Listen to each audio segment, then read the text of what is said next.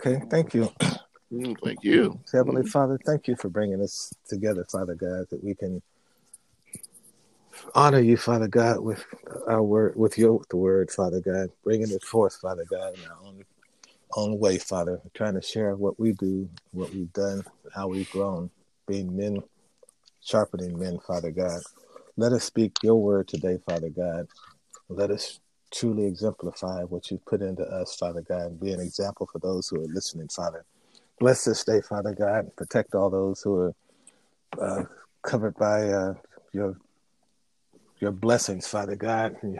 And as we go through this coronavirus incident here, Father God, we know it's just trying to get us to be obedient to you, Father God. Stay to keep us in your word, Father. So, Father, we ask for your continued blessings through this podcast and through the day, Father God. And bless everyone who listens, Father. All these things, Father, we ask in Jesus' name. Amen. Amen. Amen.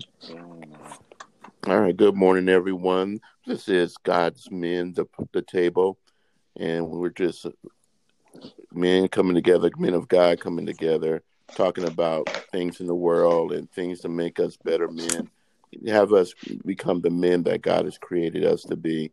Uh, last week we was talking about the warfare of the man and it was getting good. And so this is kind of like part two because there were some things I wanted to touch on that we didn't touch on. Um, Pastor Barnes, I'm going to ask you this question, just if you can go down and um, talk about this. Um, some of the things that I've been noticing with the warfare of a man, uh, things that um, I've noticed is drugs, alcohol, pornography, um, uh, fatherlessness. Uh, your your outlook on that and why it's happening and what type of spirit is that that's coming into us as men well amen there's definitely no doubt that those are the type of issues that inundate uh, men as they become a man as they grow from childhood to manhood and um, i was looking at I was just glancing through my TV the other night, and I noticed there was an extraordinary number of black exploitation films on there. and I said, "What is up with this?" You know, and mm-hmm. and I can only, like I said, I can only take so much. But I remember people that used to talk about that and look up to that, and and uh, I was listening to some comedian talking about one particular black exploitation film, and it was actually on TV. And so I looked at it. I once I said, "Okay, what is so about this?" film. Uh, and it was nothing but just that the drug life, the um, you know, the the prison life, and it was being glorified to some degree, you know, a large degree, and I know some degree. And uh, and I said, man, is this what they grew up looking forward to? Is this what colored their idea of manhood? And uh, there and and um, and I began to think, you know, it really is a lot behind it, especially during that era, during that particular era for black men, but for men in general. Um, there is a lot of things that are promoted as rights to manhood, as uh, pathways to manhood, and and we had to unlearn a lot of things that were incorporated in in, in our in society. Um, regarding what a man should be, shouldn't be, should do, has to do. You're not a man if you don't do this. You ain't a man if you've never done that. And a lot of it was negative stuff. And I thought, man, that is like uh, a, a trap to some degree. Uh, uh, as a lot of things start to fall apart, as the man struggled trying to be head of the family, there were all these little traps that were set along the way in terms of thinking, in terms of the, uh, the uh, what's the stereotypes of manhood and things of that nature. Mm-hmm. And a lot of them were the result of failure. A lot of them were, were because of areas of failure, because of the failure uh, in, relationships. A lot of the men, the, the ones that became pimps, they were they're doing the very things that were violent, that were controlling, that were trying to establish manhood, but it was a result of a failure of learning how to operate in, successfully in relationships. The whole prison system, with a lot of the men got in there and tried to prove themselves, and and uh, as a result of failure uh, to function in society you know the failure to get a job the the the um the, the the challenge that they had of getting along with other people and learning how to function uh, in the village so to speak. Um there was a lot the drug thing a lot of the hiding of men you know where they just you know mm-hmm. trying to make money any way you can get your quote unquote hustle on. And I, I guess I was really naive for many years because I didn't, because I was always taught by uncles, you got to have your side hustle and um, and many times their side hustle involved things that were illegal and led them right down the path to divorce, to prison, um, and to drug use. And uh, trying to, they, they, I mean, they meant it sincerely as trying to be a man, trying to to make it, trying to have things and what have you. But how they did it, how they did it was so twisted up and warped away from what we now know as we study and research and get with the Lord God as the um the real goal of man of being a man being a family man being a father being a husband. And uh, as they fail in those areas these other little areas start to pop in many times. And um mm-hmm. and so i mean i mean i spend a lot of time with my son trying to tell him show him what real manhood looks like you know what it should like what you should what your goal should be how you get your real side hustle on so to speak or as in job you know mm-hmm. how to pursue mm-hmm. get your education how to sharpen your mind how to treat your family and your loved ones and things of that nature and so uh, a lot of that the downfall of of a lot of misconceptions that became i'm not trying to find the right word that became normal a lot of misconceptions along the way and and promoted by men of that era i mean this is a generational thing there's a lot of lies a lot of mistruths a lot of misconceptions that became uh that became passed on as truth you know mm-hmm. that they mm-hmm. interpreted different failures it was a lot of errors. we we lost out a lot there's a lot of things that came upon many men as a result of failure in their God given areas and their assigned areas. It's like broken assignments, if I can use a phrase. Um, mm. So a lot of that stuff, the enemy comes in and pushes in and promotes it, and and and it becomes generational. You know, we know that fatherhood, uh, uh, uh, uh, fatherlessness became generational. A lot of the prison culture became generational with men. It's like almost like a rite of passage. A lot of drug use became generational. Mm-hmm. And uh, we have to be aware of this. It, it took a lot for men to stand up and say, this is not how it's supposed to be. You know, this is not the purpose, the plan of God. This is not the design of God in any way, shape, or form. And as a result, men are in a lot of warfare against these generational traps, so to speak, that that that cause mm-hmm. them to miss the mark with regards to what God said they're supposed to be as men. And that's one of the major battles. I mean, I like I mentioned before, the Promise Keepers was a major pushback against the failure of men. And it started out with men saying, you know what? I was taught this, I believed this, I did this, it was wrong, and I apologize, I repent, and now we got to get back to the Lord God so men can get back to their original design. Amen. Amen. Yeah, Pastor T. Yeah, thank you, Pastor uh, Pastor Ron. You know, um, I think uh, it's great that I think we're starting out talking about that um, the plight of men. Um, uh-huh. It's a mm-hmm. spiritual fight, first of all, and all these other things are coming alongside to cripple men and families. Um, you know, I think it was, I'm not sure who it was, but, you know, I think it was Miles, Myles Munroe talking about purpose, you know, and if we, uh, if we don't know the purpose, oh Lord, that's a powerful quote. Mm-hmm. so, so if we don't know our purpose, which starts at a young age, uh, being modeled, being taught, being demonstrated in the home, and then in the in our uh, comp- our area of influence, um, you know, it's it's very easy to see how because there's uh-huh. traps already set by the enemy through people, through organizations, um, through groups, through neighbors, through family members to cripple and destroy uh, God's purpose for that for that young man. So um, I think uh, what you just shared is just so on point, Pastor. Just you know, uh, this is a spiritual fight, so we fight spiritually, and then in the natural, as we get direction from the Lord, we begin to apply natural action, things that are seen, things that are applied, things that are said, things that are done to win back uh, and to establish and to teach Amen. purpose to our young men.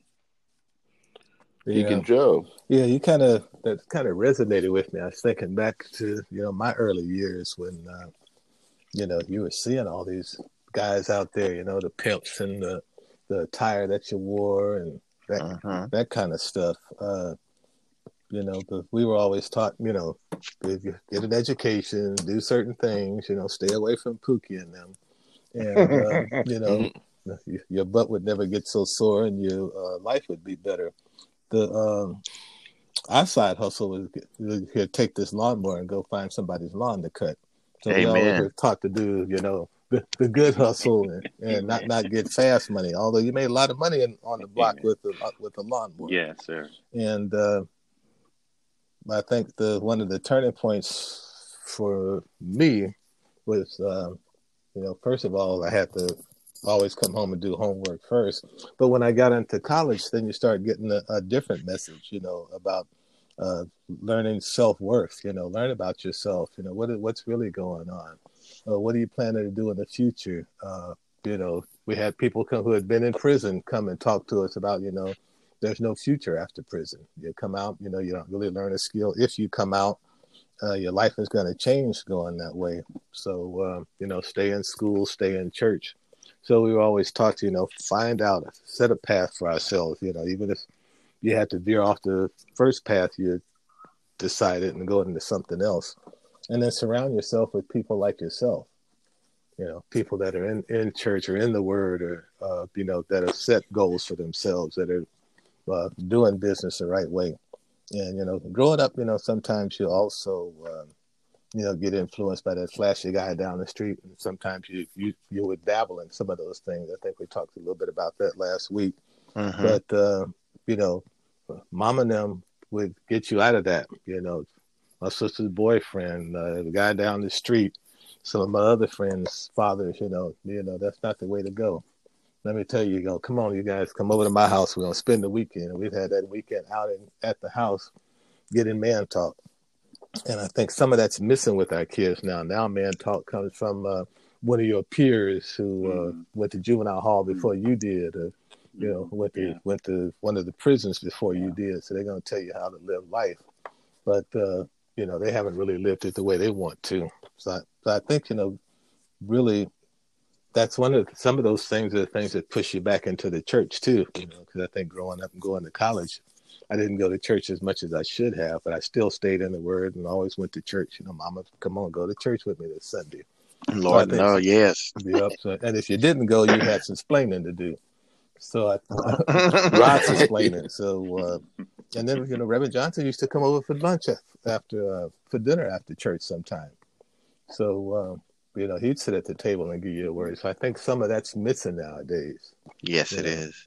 So I think you know we need to really get back on that. And I think that's something we had talked about a few weeks ago about you know men talking to other men, having men organizations and groups, having men's ministry meetings, having some one-on-ones with uh, men like we're doing. You know now we kind of stay in touch and talk to each other and uh, kind of lift each other up. So I think those are some of the things that we we need now that that have kind of disappeared.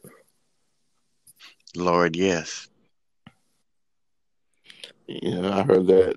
Now, brother Rod, are you here? I thought, I, heard, I, thought I heard him too. All right. Yeah, but um, yeah, it's um, I, I like what you guys saying. What you guys are saying. Now, let me ask you this: Are we raising our young men to be men of God, or we're just raising them to be quote unquote the society's version of being a man? Because even even though um, I was in the church growing up, my mom would take us to church. We weren't taught any of things in the church. It was kind of like, well, let the let the boys be boys. They taught to the the the young ladies in the church how they were supposed to act, and carry themselves, but we we was under that let boys be boys let them sow their wild oats let them do this is is that something that that you guys saw in the church or did y'all see something different well i think in this generation there's more of a if i can use the phrase male consciousness there's a little more awareness mm-hmm. going on a little more enlightenment you know, because we we're in the generation we've got a lot of books. Uh, Pastor T mentioned one of the guys I consider to be my mentor, Myles Munroe, and uh, reading his books and listening to his stories. And there were there was a couple other individuals that wrote several books about manhood, and I think we saw kind of an like I said after the Promise Keepers era in the church, we saw a lot more enlightenment. It became to be more classes teaching men how to be men, how to research and do just what we're doing. Men getting together saying, where are we failing? You know, uh, the whole Promise Keepers movement was no big thing. And it was another movement that was, I think, slightly outside the church, but still was about male enlightenment. Um, the Million Man March thing.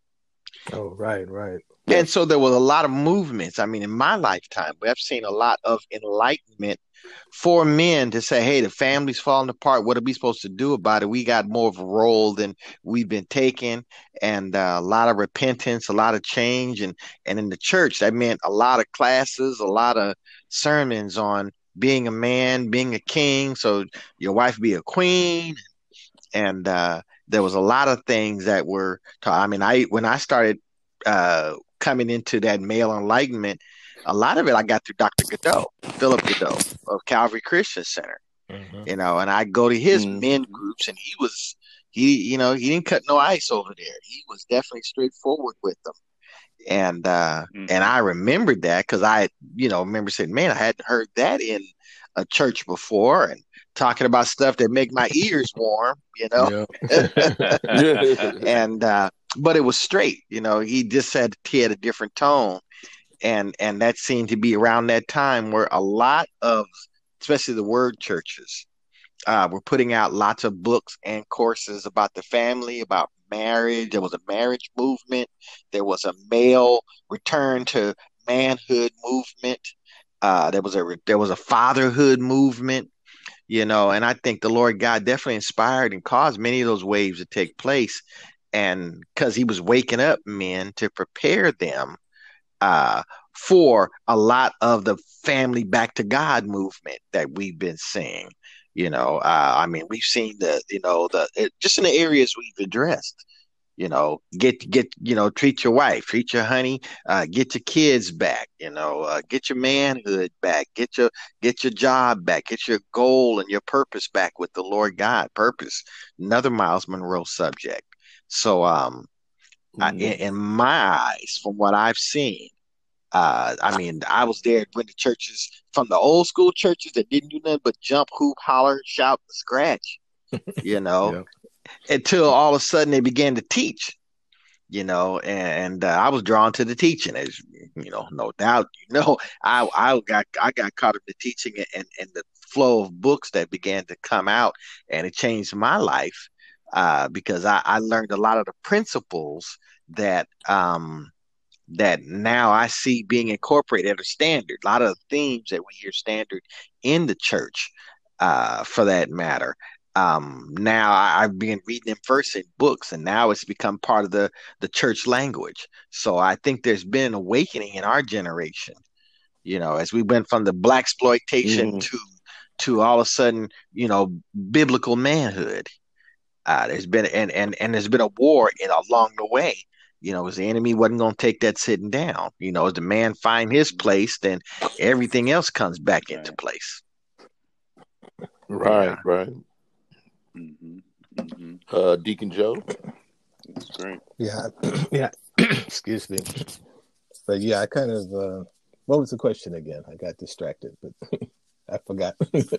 yeah, we were talking about how we was. Oh, right, right. Okay, okay. The difference. My, uh, yeah, because uh, I think you know we we were taken to church, you know, and you said uh-huh. Sunday school, but you know you weren't uh, really tested on it or anything. But I think being in that environment was to keep us out of the street environment that was around there.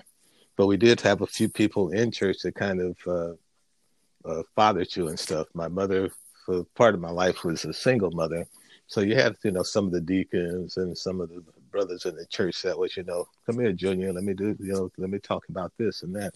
And i've taken some of those things on when i've been raising my kids you know uh taking them and spending time with them talking about things to do and don't and trying to be an example of how to raise kids. And, and it stuck with a couple few of them and a few of them not.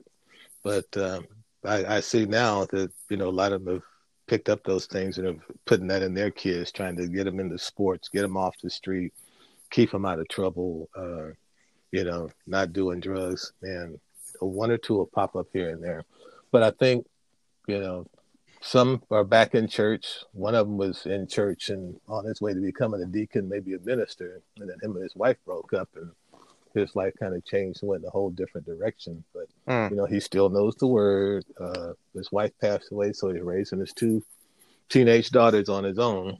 So he's using the word a lot now, and uh, as he tries to get through that.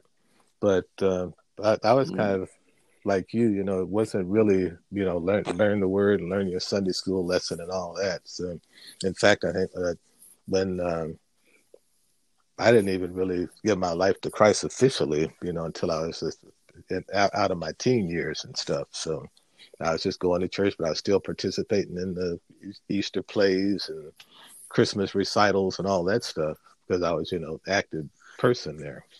But uh, you know, now I get it as I grew up and it started really hitting home that you know this is something that I needed in my life, and I try and instill that in my kids. And to this day, you know, when I get together with my sons, we'll sit around, I'll sit around and we'll talk about things like that. So still trying to pour into them so they can pour into their kids. Amen. All right. Pastor T. Yeah. Uh, well, you know, um, my mom, we were, uh, how do you say that? Uh, yeah, we had a we had a, a drug a drug addict and and a drug to. Drug, ba- uh, drug babies. I drug church. Every, yeah, yeah, exactly. That's the best way. Up until we are about, uh-huh. uh, till we left uh, left home to go to school, um, but it was primarily well, ninety nine percent. It was my mom that uh, took us to church uh, every Sunday, Sunday school. Um, and uh, but but as far as I think training and modeling, uh, uh, my dad was probably that person. Yeah, I never saw him. Uh, he never broke his word. That's one thing I know. If he said he was going to do something, I mean, you know, it's kind of like, hey, you can count on it every single time. I, I like something I heard Brother Hagin say. You know, if my dad said the sun's going to rise in the east, I'm st- I'm waking up in the morning, start looking mm-hmm, east yeah, because yeah. it's going to happen you know it's gonna it's gonna happen. Um, uh, so that's something that uh, uh, when my brothers and I we get together, usually my dad comes up at know, it's just almost every conversation, even in my own home, and I think I've shared this before, but one of my siblings we get together, he always comes up and just the highest level of respect that we all have for him. Um, you know, the 40 plus years that he was in my life. Um, you know, just the, the greatest hero um, that all of us had. Um, and just wanting to emulate that for my children so that, you know, they can look at me now. And if Jesus tarries when I leave here, um, they can, you know, say, hey, uh, my dad uh, made an impact in my life, you know, mm. a positive one not a negative one, but a, a, positive one. So for me, my modeling came from home. Amen. Mm-hmm. From church. Yeah. Now, was there a certain thing that happened in your life that made you take a look at your wife, um, your wife, I'm sorry, your life, and um, make a change in it? For me, was um, even though, like I said, we was we was um, taking the church, but kind of like let boys be boys. And um, I remember, you know, just going through um life. You know, I had a good job, was married, and um, actually I was on my way to being divorced, and I couldn't figure out why what I was doing wrong. I knew I had some anger issues and some issues. I couldn't figure out why, and um, I was off one day, and just happened um, to turn on at the time BET, and they had B- BET Inspirationals in the morning, and Dr. Creflo Dollar was on there. Now I've already heard of him, but never, um, you know, it was it was a while. It was wow, almost fifteen years later, you know, that I'm really listening or actually seeing this man again, and he was talking about being a real man, and I I sat there and watched watched him preach on that. And you know, at the time, I swear it was only supposed to be on for 30 minutes, but it felt like it was on for like two hours. It was like this thing is going long. And I still think it was probably only 30 minutes, but it hit me so hard. I broke down in tears. And I was, yeah, 35. And I said, I need to make a change in my life. I need to be a man of God. Did anybody go through something like that? We're gonna start out. Uh, Deacon Joe. We'll start off with you. Uh, yeah, because you know I, I could see myself drifting a little bit. You know, I went to college in the '60s, so that was you know the uh, in in San Francisco. So you know, lived lived in the Haight Ashbury district, and went to wild parties and all that. And after coming out and having this, you know, grad graduated and got a diploma in uh, psychology, but uh, after coming out and having to get into the real world, you know, it's kind of like, well, wait a minute, I really need to make some some solid decisions now because I'm on my own now. You know, I had a scholarship, uh, uh, living at mama's house and all that kind of stuff. Because I told myself, you know, okay, I'm going to college, I'm gonna move out and be a man, get out of mama's house, and uh, you know, that was a bit of a struggle. I ended up living with two of my class schoolmates in the Haight Ashbury district in a one bedroom. So you know, we rotated. One slept on the couch, one slept in the room, the other one went home know, but uh, you know, it, it, it was it was a, a, a bit of a thing. One of the things that really changed me. One of my counselors, and uh, him and his brother were both ministers, but they were the counselors for the African American black students over there. We were trying to start black student unions and get the classes started in Black history, and uh, they were the ones that would pull you to the side and talk to you and take you under their wing.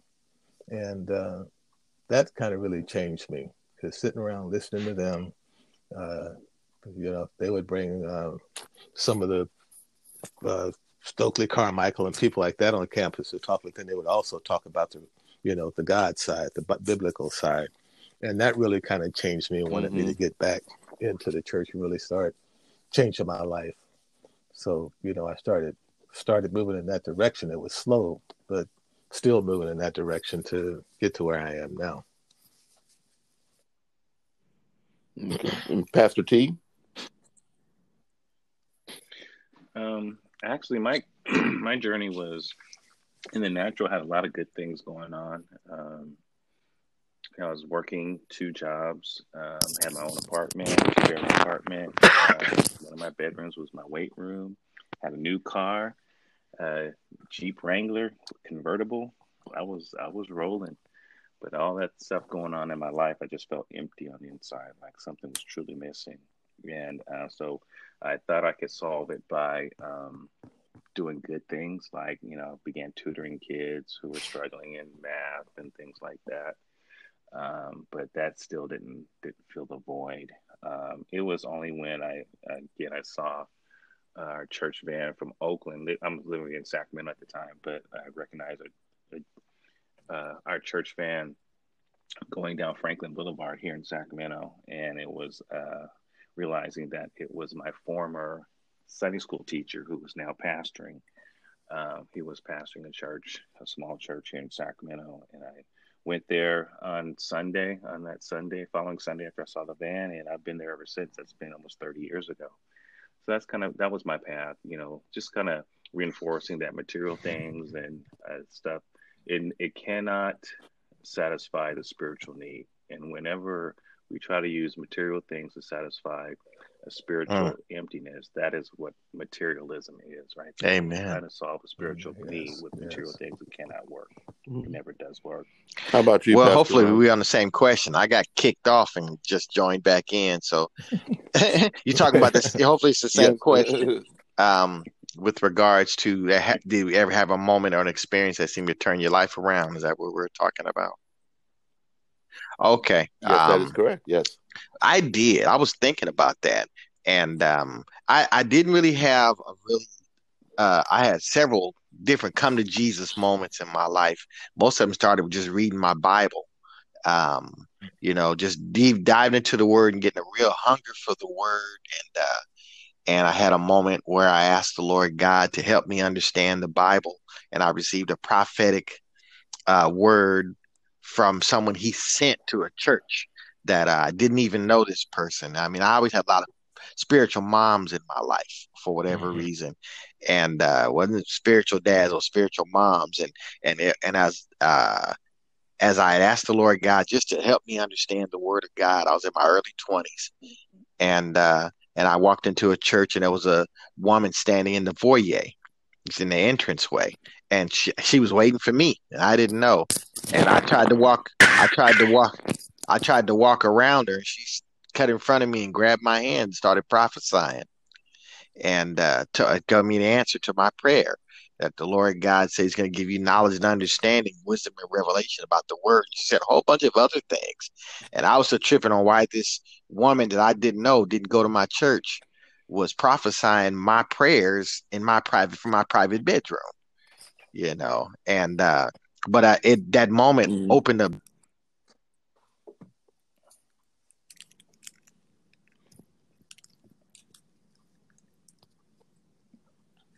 our end road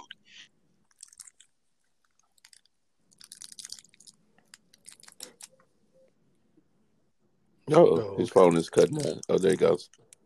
And I remember that prophecy. I, I mean, that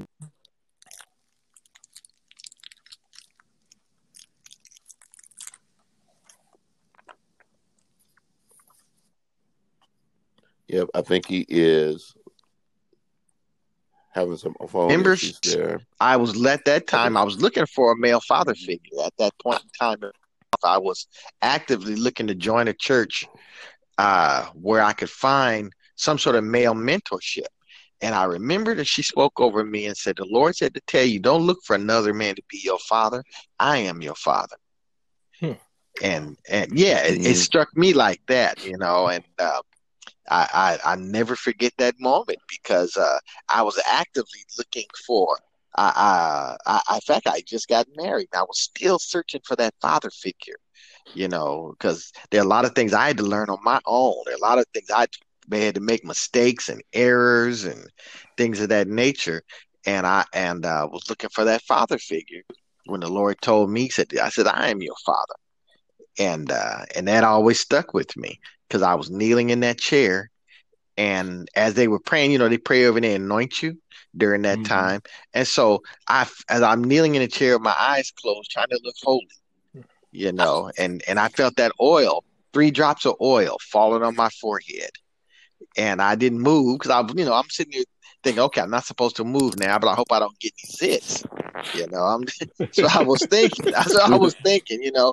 I said, Oh Lord, the oil, you know, and, and um, and so I didn't move, and that's when that that that that word came forth about you know don't look to another man to be your father. I am your father. And finally, when she finished, they finished praying over me. I went back to my chair, and that's when I reached up to wipe the oil off, and it wasn't there. You know, hmm. and uh, and I, I that that puzzled me for that matter, but um you know, a lot of things began to change for me and doors began to open up in my life.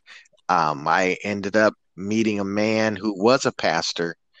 Uh, uh, he was a white man, and uh, uh Pastor Bill Terry, and he was out in Orangevale. And uh, and I immediately took to him for whatever reason. I just connected with him and his son and his family, and uh, and I started driving out to Orangevale every Sunday, me and my wife, to go to church there because I found a level of connection and mentorship that really impacted my. It, it filled a void for me it filled a void, you know, despite all that, everything else. And I was grown and, and kind of studying on my own. I still wanted that male guidance, even, and I was married. By this time, I was in my uh, early, early 30s. And uh, he had a lot of influence on my life. In fact, they were the ones that launched me and my wife into my first pastorship. You know, mm. uh, so I, I never forgot mm-hmm. that. I mean, I had a love for that man because of he was a father. He had two sons, and he was good about helping you to find your ministry and launch launch you forward into what you should do with your life. And that's what he did for me, you know. And I never forgotten him. Uh, as a result of that, he's still around, part of the IPHC denomination, um, which is mostly white, you know. And um, but they were good mm. to me. They loved me. They embraced me. They launched me. And they pushed me forward. And uh, a lot of things that I would have loved to have gotten from a father, I got from this group of men in this particular denomination uh, at, at a time in my life where you know God just knew this is the point. I got to kick you in the behind and move you forward in ministry, and I'm going to do it through this particular group. So yeah, mm-hmm. it made a difference. that. Now, how can we, as and I know we talk about this a lot, and I think I'm bringing this up because I had a talk um actually last week with my son, and he was saying that, and I, I want people to just what your outlook on this is because I think I know what my outlook was, but he was saying the men in the church have forgotten where they have came from. They forget that they once was out there also. And now when they come talk to the young men they're coming to them as like they never did anything wrong. Is that something that we do? Or to me i took it as well you don't want anybody calling you out on what you're doing wrong because they see it so no, I don't think they could have forgotten it because if they see it, we see things what we used to do.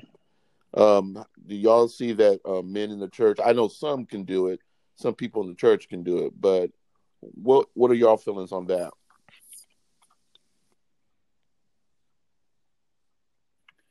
Um, I think it, it it's it go two ways. Um, one is you know if the conversation is one that's judgmental, then I could clearly see that um, your son mm-hmm. making that point. It's a valid point. Um, and so, um, but on the other side of it, I think your point is true too. You know, um,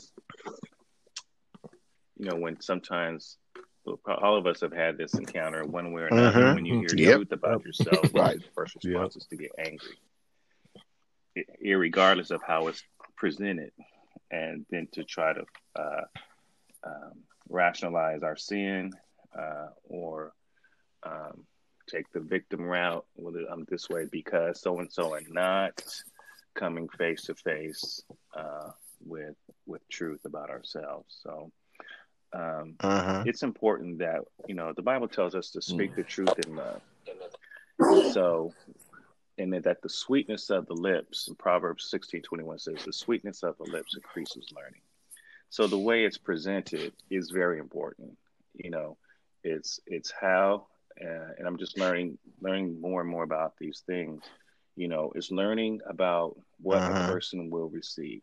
It's not about telling them where they're wrong. It's not always about a first, or um, but we have to discern what will they receive if they if we tell them things and it could be true and we, and we can recognize hey you really need this but if they don't mm-hmm. receive it then we failed so it's important that we're discerning being led yep. by the spirit of god how to say things when to say things amen and yep. not expecting to true. win the war at the with one shot you know you know it, it may take it may may take uh, more and more and more encounters for people to open up to get to that place of trust. Um, and again, you know, it's the Lord speaking through us. We can't just go in there because we know a lot, or we or we mm-hmm. know a mm-hmm. lot about them, or we know what they've done. It's about what the Lord wants needs them to hear at that moment, and let Him do the work. You know, He it's not our job to clean fish.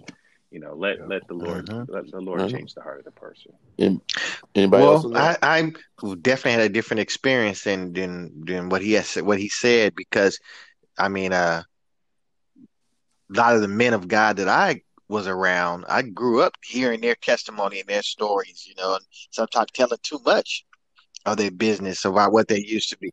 I could I could tell Bishop stories and you know back and forth nowadays. I can't even eat pickles without thinking about him and and, the- you know, and stuff that he tells about what he went through. And uh, like I said, a lot of the the men that we talked about, uh, Myles Munroe's, the Dr. Philip Goudeaux, the Creflo Dollar, and the other, I they always told their story. They are always very transparent with regards to where they, but because that's part of what they learned. That's how it was. One of the things they learned, you know. And uh, I made a whole. Uh, I'm not made a career, I should say, but a mainstay of my ministry had been transparency to re-examine where we've been and where we're going. In Elijah House, there's no way that you can teach that class without talking about your business. It just doesn't work that way. And um, so, I mean, I've been around a lot of transparency. I was, you know, uh, and and with the men of God that I've been with, uh, I found them to be quite transparent because that made me let my guard down to feel like, well, if he can relate, you know, then uh, then maybe I it's it's safe to share my own testimony, my story, my experiences, my failures, and things of that nature.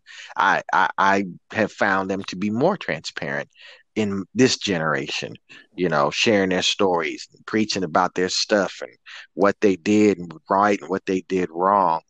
You know, I, I tell my son that all the time and talk about uh, taught wisdom and bought wisdom. You know, I tell my son, I say, well, bought wisdom is, is what you learn, what you pay for through tears and bloodshed and pain, you know, the things that, and I tell him my, my bought wisdom stories, the mistakes I made. And the taught wisdom is what you just receive from those individuals that have gone on before you. Uh, and all you got to do is just receive it, open your ears and listen. And, um, and so I, I, I heard a lot of men of God talking about their experiences, their hurts, their pains, and their things. And I listened. And there was a lot of things that were made clear to me that it resonated with me because I'm like, I'm not alone. You know, I didn't go through this by myself. I wasn't orphaned or abandoned or anything like that. I said my experience, uh, such as it was, is more common than I thought.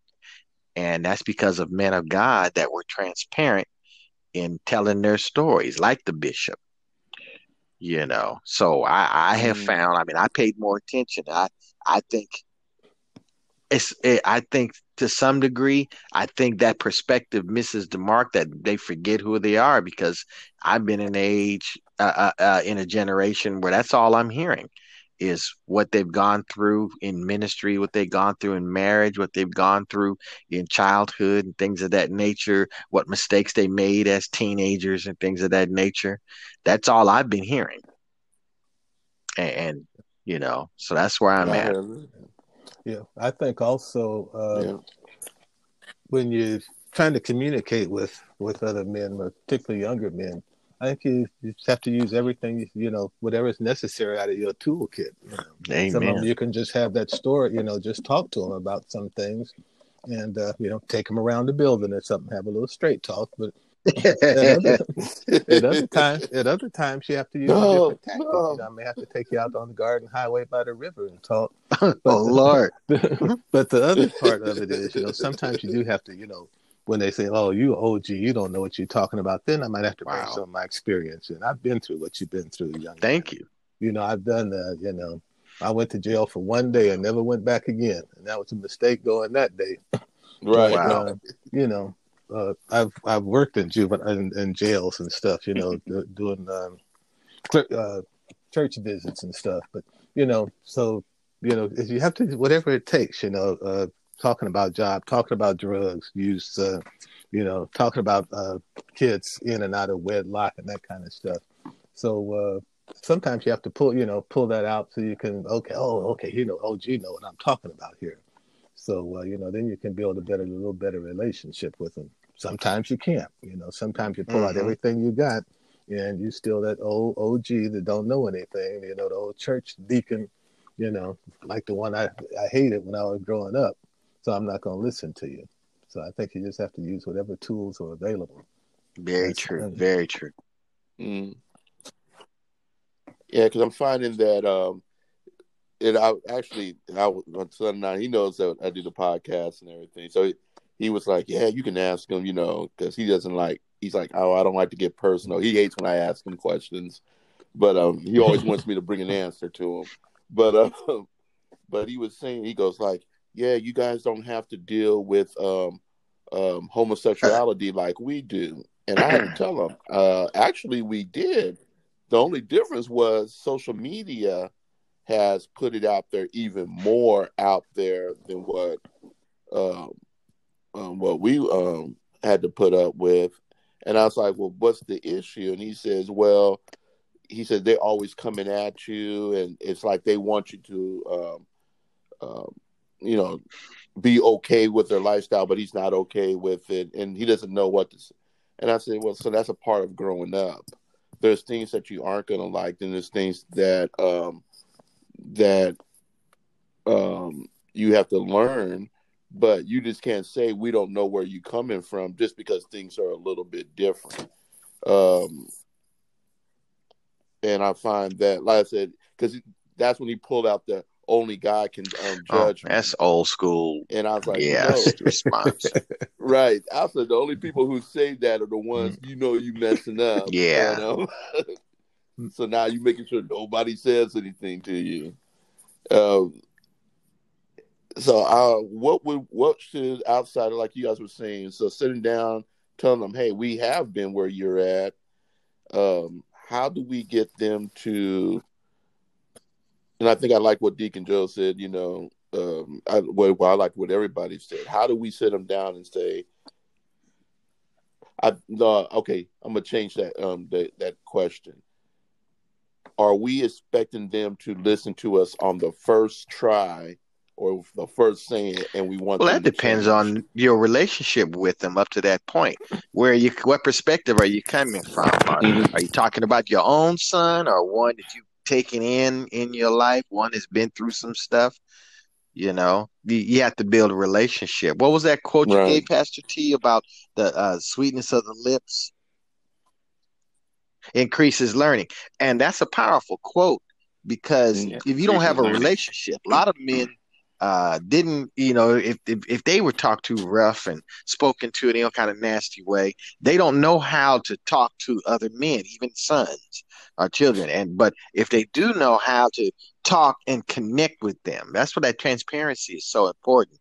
Then it shows you know they don't identify with the young men for that matter. A lot of men have turned their sons off uh, you know, speaking to them, you know, just just shoot from the hip and just uh, talk to them any old kind of way. Do it because I said so, kind of stuff. Yep. You know, and they didn't know how to connect. Mm-hmm. They didn't know how to have the sweetness on the lips. They didn't know how to be human in front of their sons because they were so worried about how they and and the sons would cut them off. They'd stop listening. They turn them off you know so it it varies it's not just on the child to be receptive it's also on the fathers to win their hearts to learn how to relate, to be, learn how to be um, uh, vulnerable to connect them, to draw them in. You know, uh, I think that's something that men had to learn how to do. You know, if they were raised rough, many times they pass that on to their son. There's a lot of sons that when I did counseling, that talked about what me and my father could talk because he wasn't about lecturing and then he just go in there whip, whip you beat you you know tell you what you better do threaten your life and then move on and go drink his coffee you know? And mm-hmm. and then they then I talked to him and say well that's how he was raised. And he said when he did get real he said well that's what my dad did to me and that's how I was raised and what have you.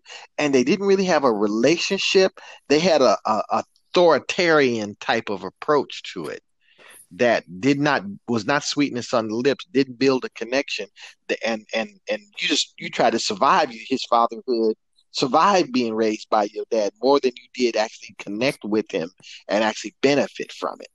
And so uh, there were a lot of fathers that I talked to in counseling that said I was rough as a father because I was treated rough as a son.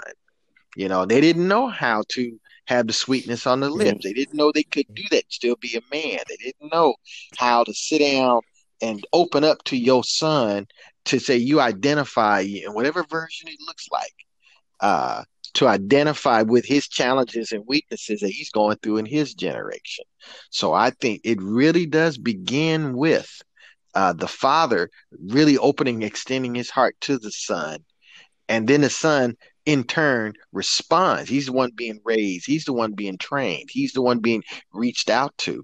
And then when the father knew how to how to be real, how to how to relate, you know, then the son would have a sponsor. Okay, well, maybe he's not so bad, not so mean, you know, or, or what have you, and then would be receptive to his wisdom and advice because he knew it was coming from a place of love and not a place of judgment. Do what I do, what I say, not what I do, type of philosophy. Right. Anybody else on that? Because I got a good question for y'all. um, I know, um, just as my my experience has been. Um, I remember I went out of town uh, one weekend or one week or so, and then Sabrina was home with the kids doing homework with them. And so when I got back, you know, she said, "Hey, you know, the kids said, why is Dad so angry. Uh, when we do homework?" And you know, that was something that I never saw, something um, I didn't hear myself. Um, you know, I didn't even realize I came across that way. Um, so when she told me that, that really, uh, you know, I was a mark of, of, of, a benchmark in my life. And then when I came across, I was listening to uh, Keith Moore, and he was teaching on wisdom, and he brought out that verse, uh, "The sweetness of the lips increases learning." So I, that has been mm-hmm. my uh, my approach since that time. To uh, and then recognizing that my children mm-hmm. are, I'm their father in the natural, but they are my brother and sister in Christ. So, you know, I've heard in our men's classes, our men's Bible studies, I've mentioned this before that, you know, um, we treat our treat our wives like we would treat Pastor Deborah. Uh, and I, I would, and so I endeavor to treat my kids as if, uh, again, as they're my brother and sister in Christ. That means I'm not going to, mm. I'm not yelling out of control. I'm not, you know, I'm going to, is if I'm speaking to you all or some of the sisters at the church, I'm going to speak to them in that same tone, that same approach, uh, to the best of to the best of my ability. So, um, it's it's a learning experience, um,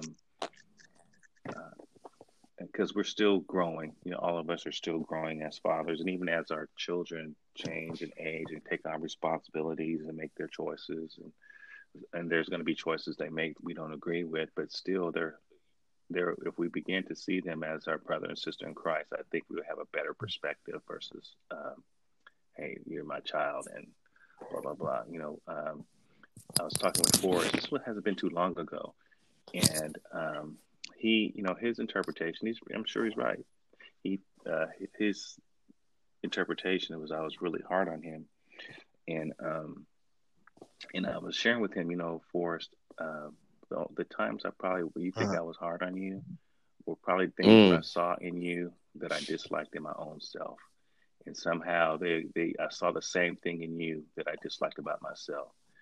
Uh, that I think uh, was a is a truthful uh, for me. It's a truthful point in my life where you know things that I saw that I was not strong in, and I saw duplicated right in front of me um, things that I failed to correct, and I see it here again, and not wanting my child or my son to uh, follow that path, but to be better, to recognize it and make the change at an early age, and not be forty, not be fifty. Still Amen. not making that adjustment. So um, that's kind of well. You hit on something my, that's, that's, really good because that is something that I said to. I had to tell my son. Um, uh, there are things in you that I see that I did, and that's why I can recognize that you're going down that wrong path. I've been there. It, it was the stuff I didn't like about myself, and um, he, I think he gets it, but he doesn't get it. But you, you, that is a very good point because I think they missed that part that um like we, we weren't born grown ups. So we, we went through some things and we can see it. And I think um um discernment I, I don't know if that's the right word I want to use, but discernment is brought to us that we do recognize that. But uh, here is a question that um, I think I want to start off with uh, Pastor T on this one. Do we see God as we see our relationship with our Father? And is that maybe the reason why men do not go to church as often as they should? Absolutely. Absolutely. You know, and it's a lot of it's in ignorance. Well, it's, it's it is in ignorance because um, you know the the perception of yep. God is yep. a white guy with a long beard, uh, with a stick in his hand, waiting for us to make a mistake, so he can hit us over the head, kill our, destroy our jobs, destroy our careers, uh, mm. make life harder, penalize us. you know, put put roadblocks in our lives because we made a mistake. That's the common thought of, of God. And so I truly believe what you just said is so true that out of ignorance, um, we we equate uh, authority our authority uh, as father father the father authority man authority and equating to how yeah, God think, responds. I think that's why uh, a lot of people uh, think they have to be perfect before they can go to church. I don't want to be over my sins. I want to be off drugs. You know, I want to be married or yeah, a right yeah, relationship with God. But I don't want to go and join church. You know, if I'm not perfect. I think I went through that stage mm-hmm. for a while, that uh, and mm-hmm. kept putting it off and putting it off, not realizing that you go there to continue to grow. You know, and help let the church and uh, you know the staying in the Word change your life for the better because you just keep struggling and pulling. And, right. You know, a lot of times you're pulling and struggling with the wrong people. And uh, so you got that fear of God, you know, that He's not going to like me if I go there, not realizing He's watching you all the time. You know, you're already being watched by Him. So. Right, because um, yes, sir. Uh, I'm gonna ask you to repeat the question. I got kicked off again and just got back. okay. Uh, yeah, the question is: Do men see their relationship with their dads as the same relationship with God, and is that maybe why they aren't in church? Well, that's pretty much a standard understanding in terms of uh, one of the things that affects men. You know, your first father that you know intimately is your natural father. If you had a bad relationship with him, and then you come to the church and they say God is your father, they already have some expectations built in in their hearts and minds because of what they experienced with their natural father. And uh, and that was something I was taught mm-hmm. earlier is that okay, you know, if so if if you grow up thinking you have an absentee father and now you come to the church talking about God as your father and he's there for you, you have a stereotype already built in mm-hmm. based on your natural experience. And, and, and therefore you trying to assume, well, I can't talk to God. He's going to be gone sometime. He's always going to be around. Mama's going to be here more than he is. Maybe he'll talk to me. Maybe he won't. And if he does, he wants to whoop my butt. You know. Mm-hmm. yeah. Yeah. So so yeah, that plays a big factor in, in, at least as far as my experience in learning how to have intimacy with the Lord God and expecting Him to really be a good father and encouraging father. Uh, because uh, your first experience is your natural dad. You know, that's your that's your first fatherly encounter. He shapes your perception of the word father, whether you mm-hmm. hear it and go looking to be loved, or whether you go to crying the moment somebody mentioned daddy's home. So uh it definitely it it yes, the answer yes, it definitely makes a difference. Mm-hmm. And um and here was I'm sorry, this was a question um that I wanted to ask earlier, and it, the conversation that got so good, I forgot about it. So I'm gonna kind of jump back to it. Why? What is the struggle with pornography? And I'm sorry, I didn't mean to Oh, laugh out loud. Um, I just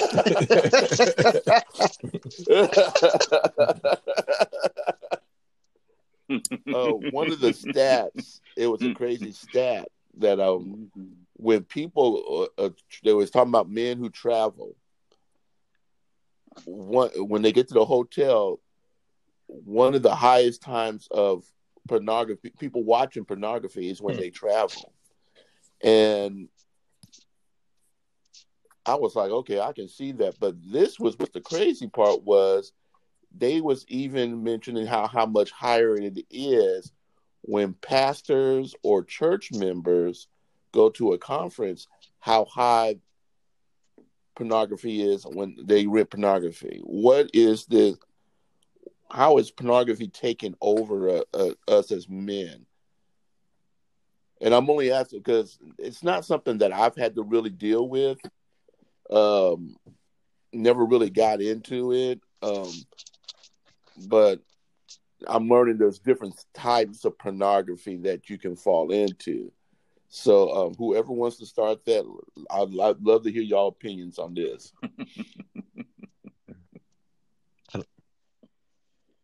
Amen. It looked like we lost somebody. Um, oh, I know. Um, probably uh, growing up uh, as a um, teenager, I worked. I worked at a, a golf course, and um, I was you know, working the golf range, and then got promoted to uh, gassing the golf carts. And Mhm. you know, it was like the great high school high school job. And but the uh, men there, the employees, uh, not necessarily working for the golf course, but they worked for the city. But their job was to take care of the um, grounds. Well, they had a stash of books of, of pornography, just stash Mhm. of books. So as a teenager, I'm looking, I'm looking, Mhm. and I'm looking, and I'm looking. And you, you know, you're attracted to the female body as a man, and you know, as a Mhm. teenager, it's like, huh, what? And and it it because it was exposed, and then the sin nature is right there. You're not. I didn't differentiate between. Um, this is violating purpose, my purpose, and this is totally normal. For to me, this was normal. This is what my friends. We all work at the same location. Um, we are all doing it together, and so I noticed uh, just as time went by, um, you separate from that, but then it would come back again. You know, uh, going in, in college, uh, college friends. Here it is again. Uh, roommates. Here it is again.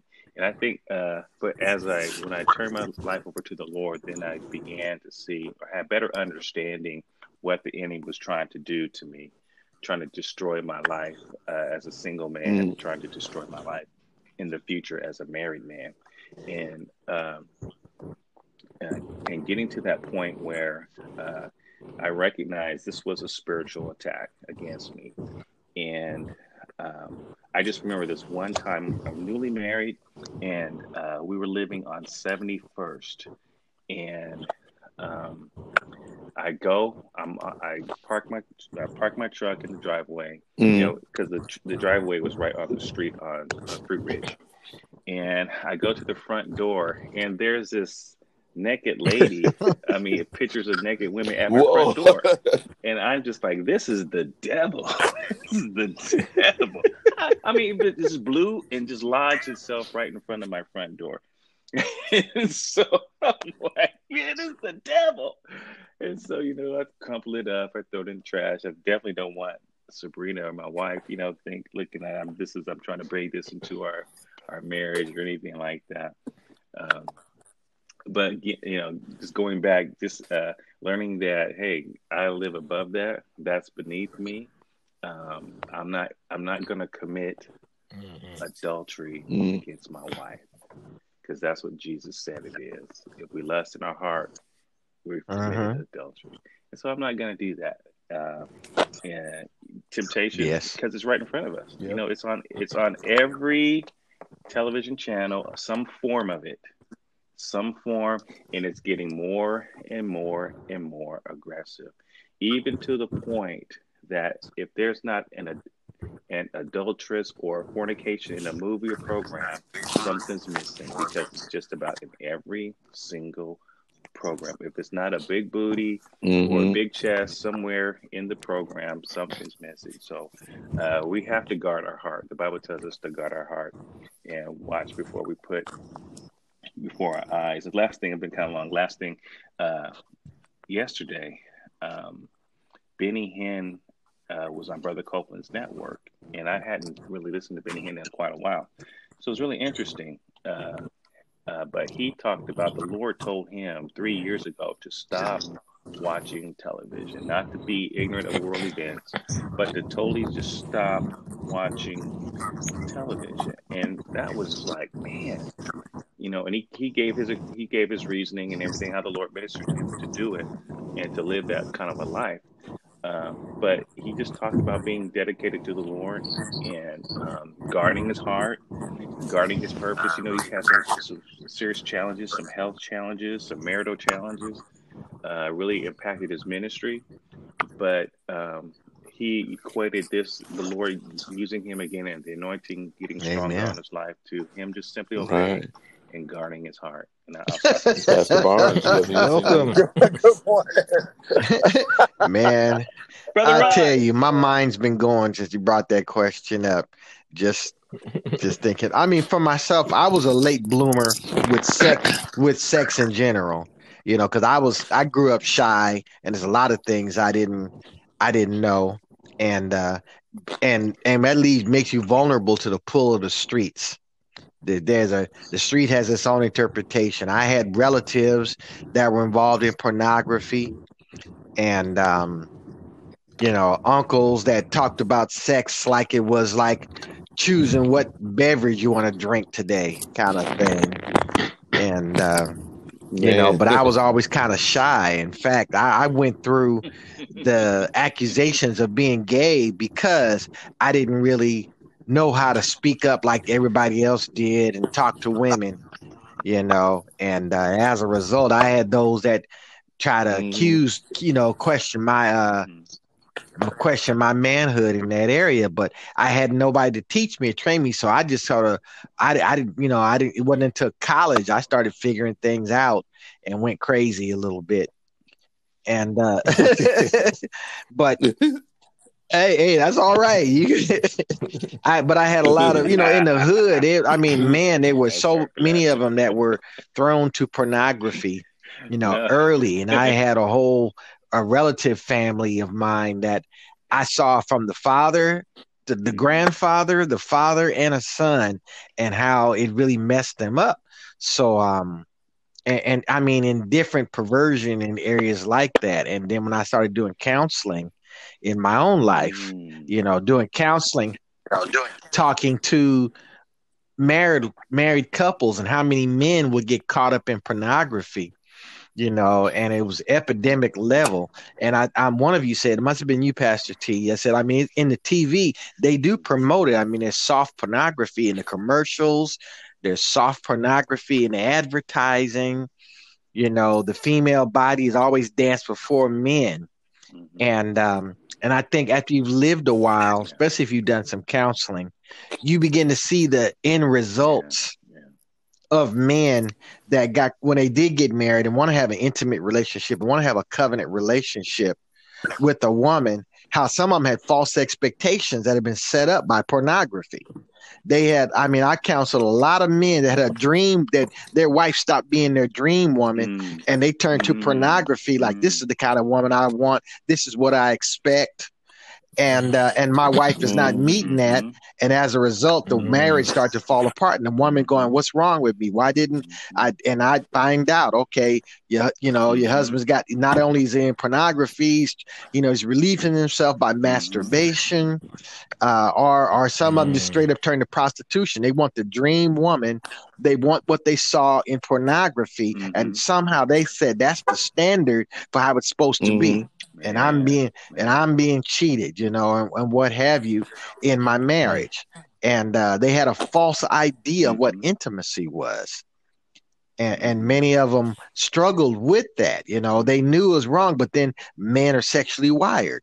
So they had this pressure, they, you know, and this hunger for the wrong thing, the wrong idea, the wrong uh, definition of intimacy in many of their lives, and uh, and they would turn to release themselves or relieve themselves through pornography you know and i mean it is widespread pastor t you mm. so right i remember somebody uh this was some years ago and, and a man driving by me behind me all crazy and in a big uh suv and when he passed by me it was at night i saw that he was driving crazy and he had a, a, a TV mm. playing in the car and there was pornography on the TV as he drove by me. Mm you know, wow. on his visor. And I said, man. that man is going to kill somebody, if not himself. Wow.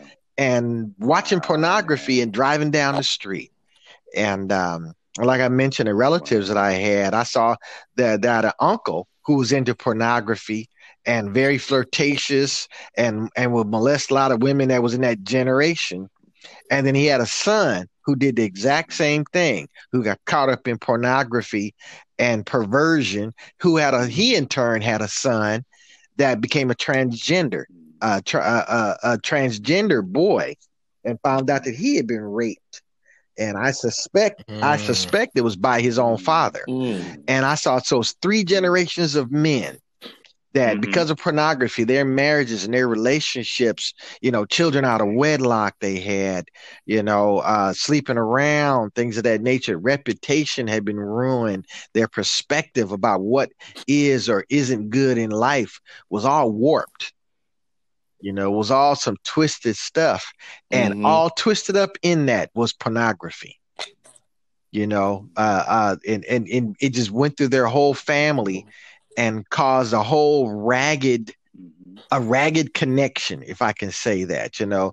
Men that had mm-hmm. you know that had oh i got you know child support over here and this you know for this kid and this child that woman and and i got you know and this one's abused and this one's having therapy because you know of what they went through and the molestation by men and things of that nature. So in that whole circle of family i just saw this destruction in the core of it. I saw pornography you know the and they just they were they they twisted ideas about what intimacy was and uh so man i mean this is a bigger thing you could spend your whole session talking about pornography with men yeah.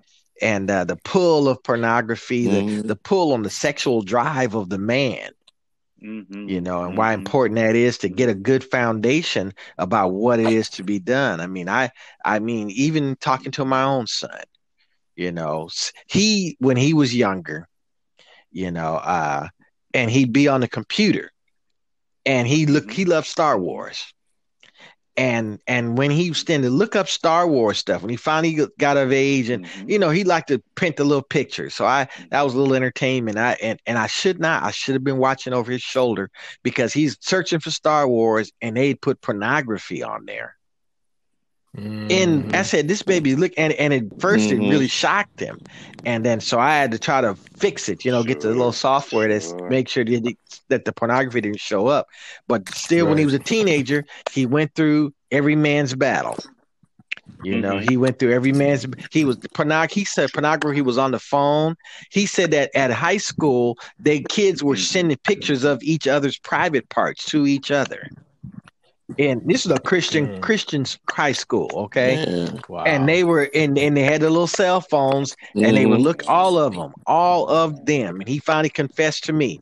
He said, sure, "All sure, the boys sure. do it. Look at pornography on their cell phone, take pictures of their private parts, and share it with the other boys."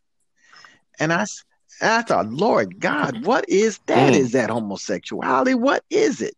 Then the, even the rappers uh, when I found out, I started researching and found out that some of the the new rappers um, during that time were singing about performing oral sex on each other. Yeah. The men, the men. oh wow! So this thing has gotten really, really, really bad and in this area, and it, and and really dark. And so I had prayed over my son, talked to him, went to counseling, all that stuff. You know, first you have the panic, and and then you just have the real talk, uh, like we talked about earlier. Let me tell you what my experience was, and what my struggle Mhm. was, and how it affected me. And I praise Mhm. God, my son Mhm. was still open to listen. Uh, but then I found out in that era just how his generation was actually inundated Amen. with pornography and sexual images. They can't get away from it almost. And because they're electronically plugged in to the society Yes. more so than anything, uh, those that would promote it have more access to them than we know of. Mhm. And uh, so we're not doing, t- we Mhm. corporately, uh, the church needs to do more to fight this thing. You know, there's been a lot of good books talk about every man's battle, and I had gave many to my son because really he was having sexual nightmares. It's like he was under Mm. attack by the enemy, Wow. and uh, Mm. and I said I, I apologized to him. I said I didn't know how the, how rough that was, and you know, and his mama was just freaking out. She was just thought it was the end of the world. I'm like, no, that's every man's battle. I said let's not make it bigger than it is. Make him feel Mhm. like he just became the antichrist. Mhm. You know, Yes, I said, yes. touch, I said, let me talk to him from perspective of a man who had his own experiences in the same area, Sure. and Sure. so he's not Mhm. feeling all condemned. Mm. You know Right, right. and uh, it, it was a, it was a rough season. It really was because you know, I mean, Lord have mercy. He was in the Mhm, bathroom too long. I get nervous. He'd be knocking on the door. Hey, you know, what's going on Right. in there? You know, Mm. right. Uh huh. That's a long shower, boy. you know. You know,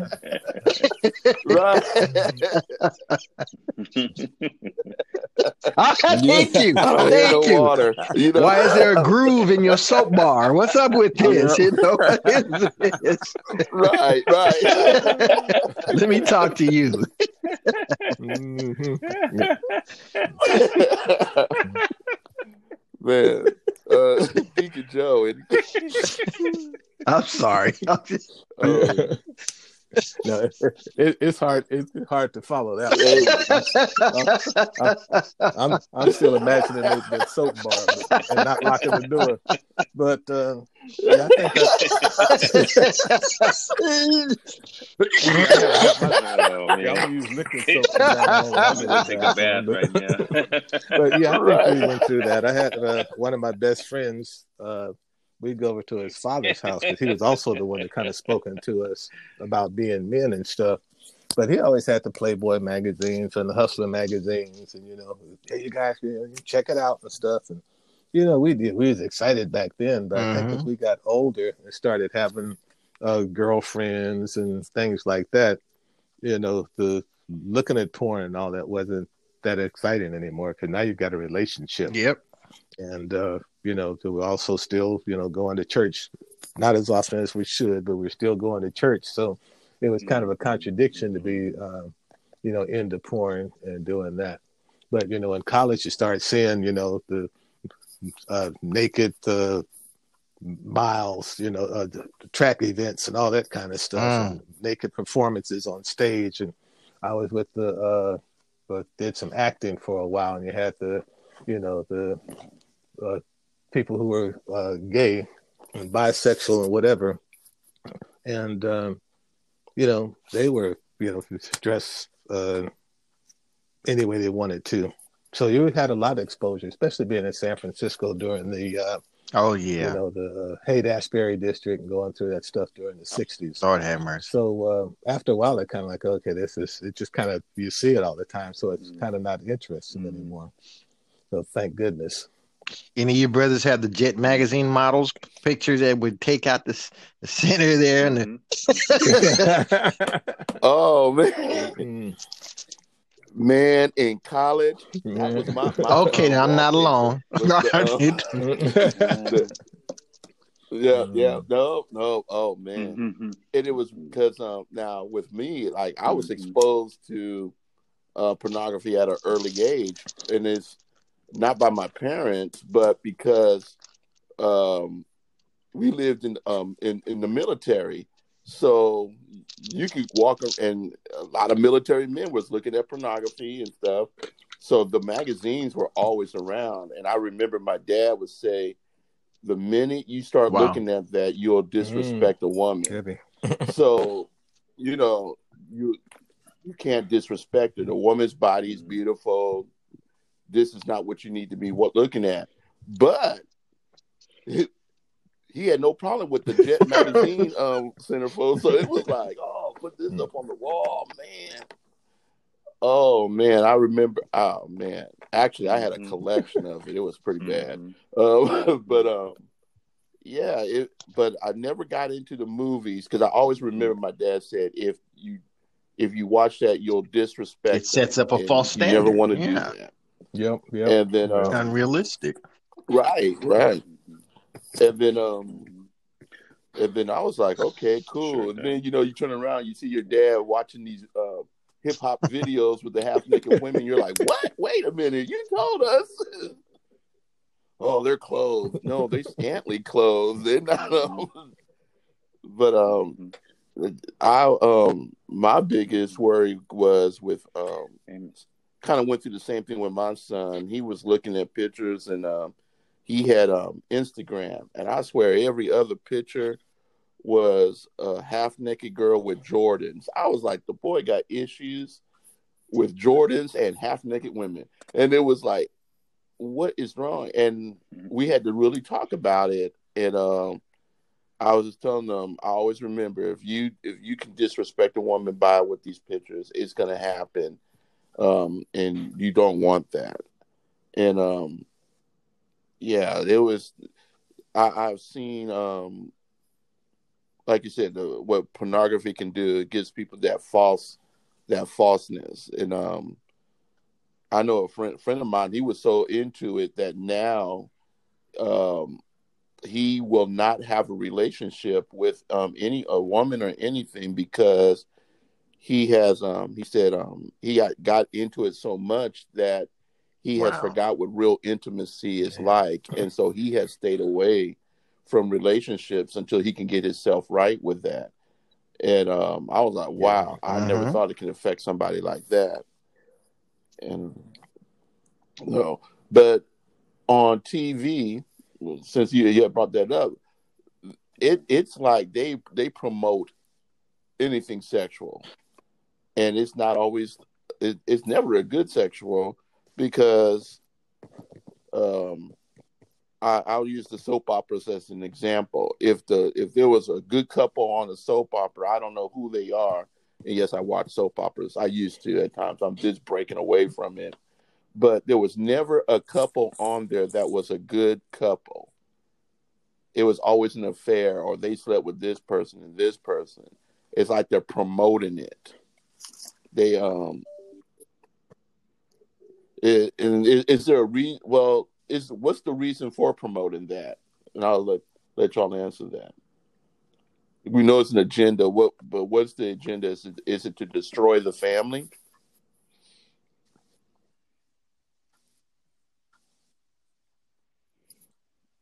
All right, and well, you know, Jesus said it in John 10 10 that thief cometh just mm-hmm. to do three things to steal, kill, and destroy you know, kind of going back to we were first starting out about purpose, you know, if if purpose is destroyed is distorted, vision will be distorted.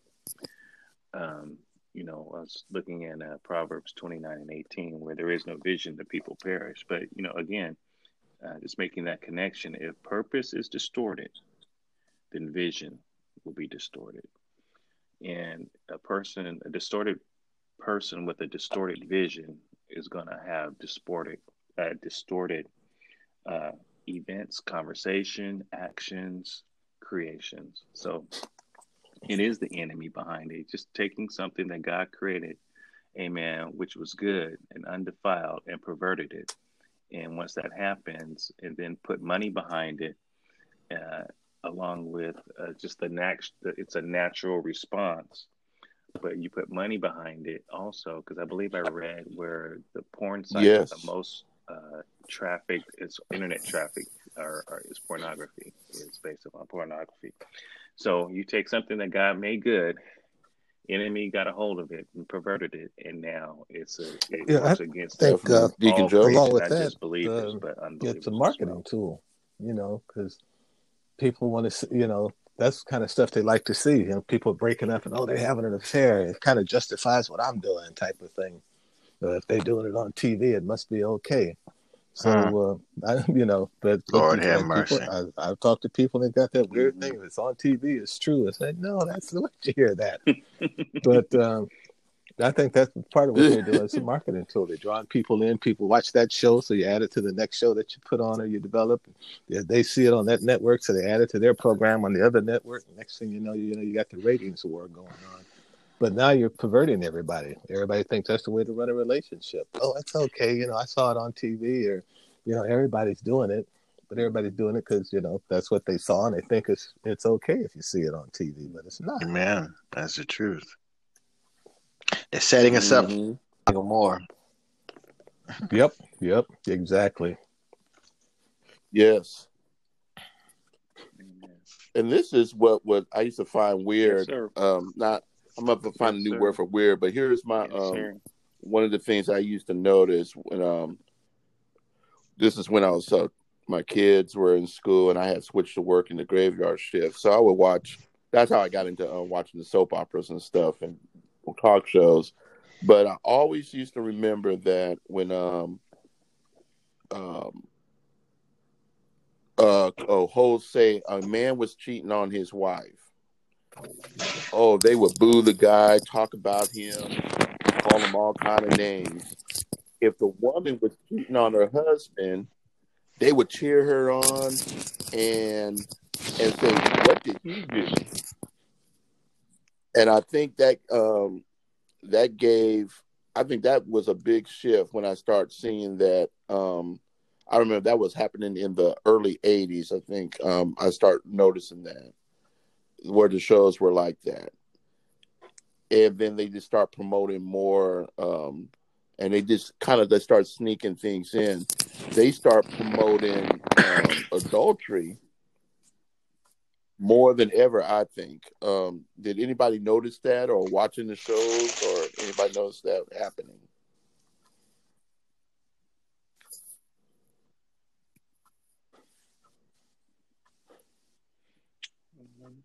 Absolutely. Um, you know, I was having this conversation with with my son, and you know, I, in my opinion, uh, I, and this is related but a little different. Uh, music Mhm. became uh, perverted, more perverted, at least in my, in my opinion. Uh, some of the people that I listened to, their lyrics were just totally sexual, and for a high schooler uh, in that in that you know age group, and you're hearing this and you you're enjoying it, it's it's um, you know the distortion is is inevitable. It's going to happen. You're listening to it. You're seeing in front of you. Um, you're going to be tempted to go down that path, uh, and and without the Mhm. necessary Yep. tools to fight it Mhm. or the discipline to say, okay, this is wrong. I'm not going to follow it. Is rare. You know, most. You know, the the the, the path to destruction is is, is extremely wide. You know, is is wide, and so. Um, you know, uh, just in my what I can my timeline that I can uh, connect and have lived in, you know, I just noticed how, uh, along with television uh, and now internet, Mm-hmm. uh, music Yes. was extremely, extremely. Um, uh, Yeah, Pastor Ron was doing a um a lesson Wednesday Yes. night about secular music, and this the stuff he was saying. And Pastor Ron and I have talked about, even all of us have talked about this. I I don't blame Prince for messing up my life, but I used to listen to a lot of the Prince. Ti- I can joke about it now, but oh man, they put a Mhm. change Prince in the time, and man, they put a difference on my life. I definitely uh, was affected by that, and then made it worse is when um you get to college and then you start hearing NWA. Man, man, man, man. That's all I can say on that. just but music. I mean, if you listen to some of the songs, some of the raps now, I'm not even seeing how they could even be on the radio. It is just really perverted. Uh, Pastor Ron, anything on that? Well, yeah, you heard you, what I had to say Wednesday night. It's a, it's a conspiracy. The Bible says, "Guard your heart, for out of it are the forces and issues of life." And we just now beginning to, even now in this day and age, beginning to understand just how harsh the warfare is against our hearts. Mm-hmm and how uh, you know music sows. You know, I, I mean, I was a musician for since age fourteen, since age twelve, really, and um, but yeah. it's when I began to study the impact of music that I realized the influence of artists. Mm-hmm. Mm-hmm. And how many times many people set themselves up for future warfares by what they plant early in their life, what they sow early in their life. Mm-hmm. mm-hmm. And uh, you know, it, it's something to be aware of because the sexual realm is definitely one of the struggles in music. I mean, people, uh, mankind sings about, and elevates, and worships, you know, things that bring them pleasure. And uh, and you hear this in the music. You can tell a lot of what's going on in society by the themes of today's music.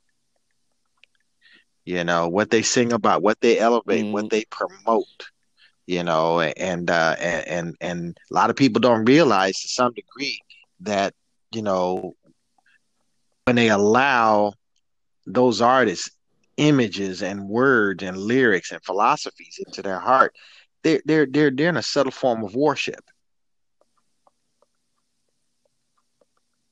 Mm-hmm.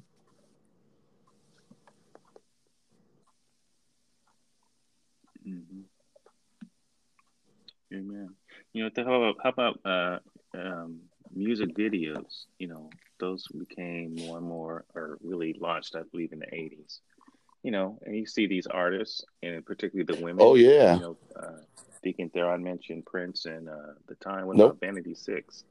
No women were no women were ugly. They were there was no ugly women. You know, and so all of that just uh, yep. really just it's an an intelligent attack against, I'll, I would, say, against the family. You know, um, just mm. thinking um, uh, a nation is only as strong as its churches, and churches only are, are only as strong as its families. So you want to you want to we, we talk about the ill of society. Well, we, the root is the the destruction Amen. of family and the disorganization. Nope, I pretty much agree with all, all of that. Why nations have it's just have to put up our, our shield of resistance. Definitely, because um, um, a lot of the um, I know, like I said, a lot of the music. My son and I, we we talk about this. It is it's um, and we give. He has given me um, because he asks a lot of questions now. It um, so this is where, where I'm getting a lot of my questions from because I'll tell him what we were talking about and he has questions and um so I know it's affecting um our young our young men nowadays. Uh, what one of the things is how do we get and I, I guess I'm not gonna even ask that question because we already know the answer because the hardest thing is to get the men into the church. And if, if we I guess if we knew the answer, we'd be rich on that one. Um but what um how do you explain to someone if they don't know their purpose, then this is what their downfall is in life? Because I don't think my life gotten better until I knew my purpose with um, with the Lord and everything in life. Uh, what what do you guys how do you tell somebody about their purpose or well you got to be careful about purpose? believing there's a one size fits all because there really isn't. Different people, God takes them different ways, and they come to knowledge of Him through different experiences. I think you know you you, you mm-hmm. just tell them this, tell them that. Was their experience to their heart are open to you? What kind of relationship do you have with the person? God has taken different people different ways. I mean, just look at the conversation we've all had, and our experiences with fathers have all been different coming up in the family and That means God would approach us different ways for that matter. Mhm. I I find that you know, that's with Mhm. counseling Mhm. Uh, to sit down and talk to a person, find out what has your experience been. You know what what where are you where are you in life? Where are, are you open? Are you mad at the world still? Are you at the stage where you're asking questions to find out why you are the way you are? You know where that person is. What is your influence? You know what do you what is your input in life? What what what what are you drawing from in terms of your philosophy? Is it your is it worldly music still, or are you actually opening your Bible? You know, there's a lot of different factors that determine how you approach a person. Mhm.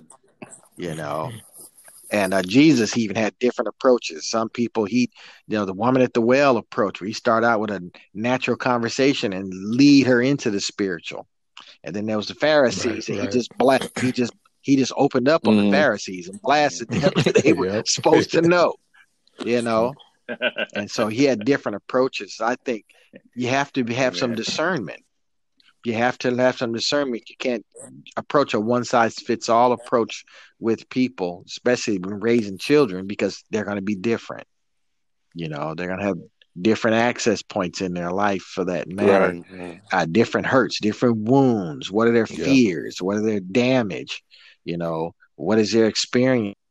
And so, being in, in one trying to pour in, you have to first be a listener.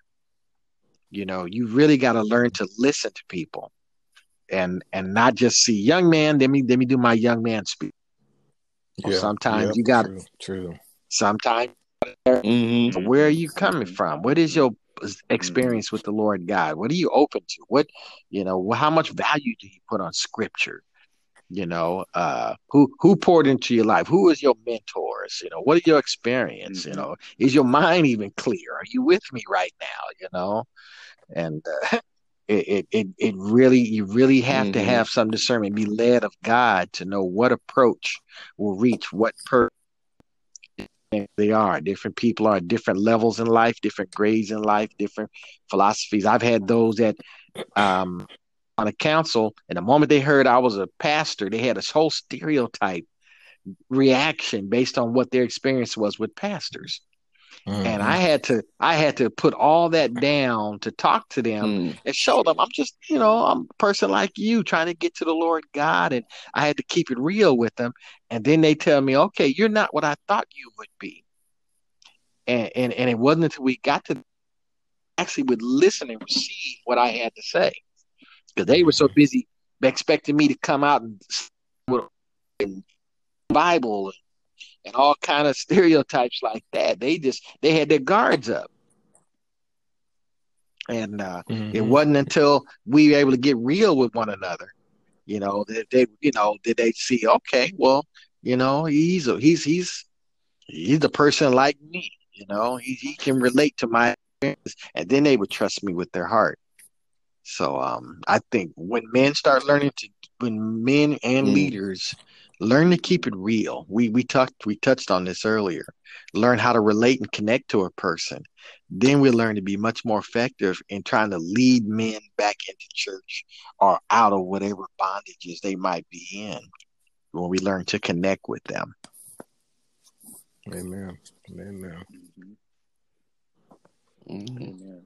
You know, a part along with that is recognizing. Uh, well, you know, all of Yes. us just being uh, transparent. You know, I think there was a question earlier during the session about you know talking uh, with our our, our uh, kids or young men in uh, how many conversations do you think it need they need for for them to change or make the adjustment? Well, Mhm. Yep. how many times Yep. has, has Yep. the Lord talking to you and I about Hmm. the same thing again Yes. and again and again and again and again and again and again and again. So you know, it's it's not we we want folks to listen and make the adjustment, uh, but it's very unrealistic True. Very to true. So- expect it to just happen on the first Right, attempt. right. Yes. But love, that's where love is so important because love is love uh, will stick with it. Yep. Love that won't fail. Love will not quit. You know, love is kind. Love is it'll be patient. Amen. that's why when we Sweetness on the these lips. Things, We're motivated by the love Amen. of God. Yeah. No, I think that's Yes. it at all. Deacon Joe, anything to say? No, I don't. I know, huh? They they get deep sometimes. Hey, Yeah. the pool, the, the pool is deep. yep, yep. got Yeah. got me sitting over Yeah. there like, man, man. hey man, yes sir. Well, I knew the day was going to be a great one. Uh, No, I think this parting was a, We're gonna start a good one Joe. today. I think we covered a lot of territory and, uh, you know, hopefully provided some insight for our listeners. I know I, I wrote down a few notes as well, and we'll Wow. go back and, you know, do some Bible study on those topics. But, uh, you know, it's always nice to be around a bunch of Mhm. strong men.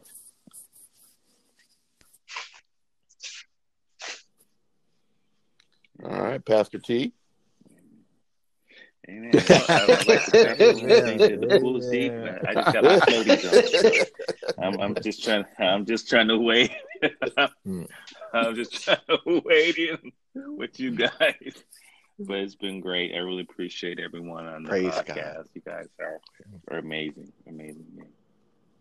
Well, Yeah. I'm honored uh, just to be a Pastor part of the conversation. My phone acting up this morning during our talk. It's been in and out, and uh, but mostly in. So praise God. Um, I, I enjoyed the conversation. This is definitely Mm-hmm. my definition of in terms of being man, and I, and I wish I had a collection of friends like you brothers twenty years ago. Amen. I, I'd have been a better man. Yes, yeah. Mhm, mhm, Amen. mhm, mhm. You know, that's how I feel. I'm like, where, where were y'all 20 years ago when I was? Amen. uh, I'll Yeah. take even 30 years ago because it's um so talking to you guys have um I think um I'm hoping everybody has grown in some way. People even listening to this has grown. I know is it has um taken me to another level. Um I was sharing with um Deacon Joe um last night that um I was tested this week because I was getting ready to pay my um cable bill and they cut my cable off and they had put me under a different program without even asking me, but it's over for the COVID 19. So people still have access to their internet. But I was like, no, I always set up a payment arrangement, let them know, yeah, I'm going to pay you on my payday. But they cut my cable off. And so um, Monday, no, Sunday, Monday, Tuesday, Wednesday, Thursday, I had no cable. So I wasn't able to watch TV Mhm. but I found that I was able to study more because I know, hey, I got to watch the Word on Sunday, and then Monday night, you know, after work, I get to watch um, Pastor Ron. Tuesday, um, I picked up on somebody else's, and um, um, Wednesday, same thing, able to watch the Bible studies and everything, and just get more into the Word. And um, I found myself accomplishing more this this week. So then yesterday, when it my payday, I'm like, yeah, I could turn my cable back on. So I had it turned back on, and part of me was like, what would you even have it turned on for? Because you're still not watching TV. I was, you know, talking to everybody else, and I felt this week has taken me up another level with getting God's word and still wanting to learn more. And um the he he's he's showing me where to go on the direction um, for the podcast uh, for me to research information, not just come from the hip. Actually knowing what what questions I'm going to ask and why am I asking these questions. So it, it was um, I'm learning a lot. So I enjoyed this every Saturday morning with y'all. And um, like I said, we getting out there. People are listening, and um, it's it's gonna be all good. Hopefully next week, uh, brother Rod will be. Um, I think he was having some phone problems, so hopefully he'll be back on here with us. But um, I just thank you, brothers, and um, you know, it, it, it, it's we getting out there. We are getting out there. All right. So uh, we're gonna um, Deacon Joe, you can close out now, and, and if you don't mind, lead us out in prayer. And if you want to um, uh, we'll have Pastor Ron do the the welcome. You Why know, don't you do the prayer if this you want to give the, yourself over to um Christ. You, you. I haven't heard you Because do I'm the it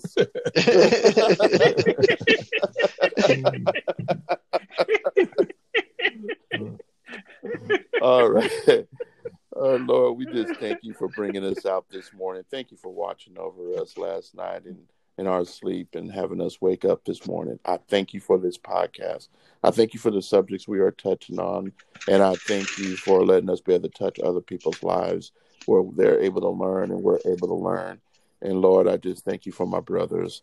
And Lord, let us be able to go out today, spread out your word, and let us be safe with the COVID 19 situation. Let us be obedient to what we need to be obedient to. And Lord, I just, again, I ask you and I thank you for my brothers and our, our safeties. In Jesus' name I pray. Amen. Amen. and we just like um, uh, Pastor Ron and or Pastor T. You know, when when we say the sim- most simplest thing a person can do is to say, "Lord, I want you to come into my life."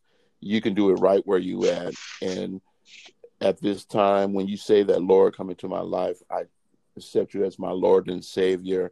At that time, we we believe that you're sli- you you are saved. Is that correct, uh, Pastor T?